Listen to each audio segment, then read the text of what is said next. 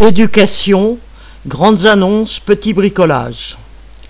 Après ces annonces fracassantes sur la fin du collège uniforme, entre guillemets, le ministre de l'Éducation nationale a commencé à préciser comment s'appliqueraient ces réformes, en particulier pour les groupes de niveau au collège. Gabriel Attal a ainsi annoncé la création de 2330 postes à la rentrée 2024 pour les sixièmes et les cinquièmes pour arriver à ce chiffre, le ministre a dû faire des contorsions arithmétiques. Il a d'abord limité le dispositif aux seuls établissements d'éducation prioritaires.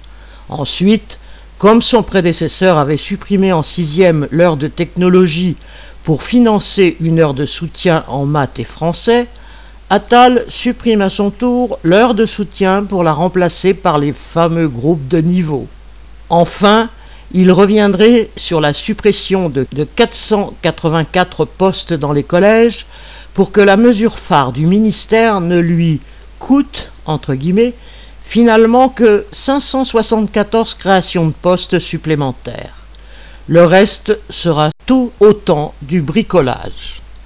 Fidèle à lui-même, Attal se gargarise du fait que, citation, c'est la première fois que nous recréons des emplois depuis 2017 dans les collèges et les lycées. Effectivement, puisqu'au contraire, près de 7000 ont été supprimés. Mais on reste bien loin du compte.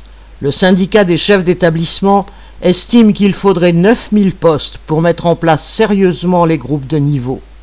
Mais pas plus que ses prédécesseurs, Attal ne se soucie des élèves les plus en difficulté, alors que la situation se dégrade depuis des années, que nombre d'établissements fonctionnent sans médecine scolaire, sans infirmière, dans des locaux souvent dégradés. Camille Paglieri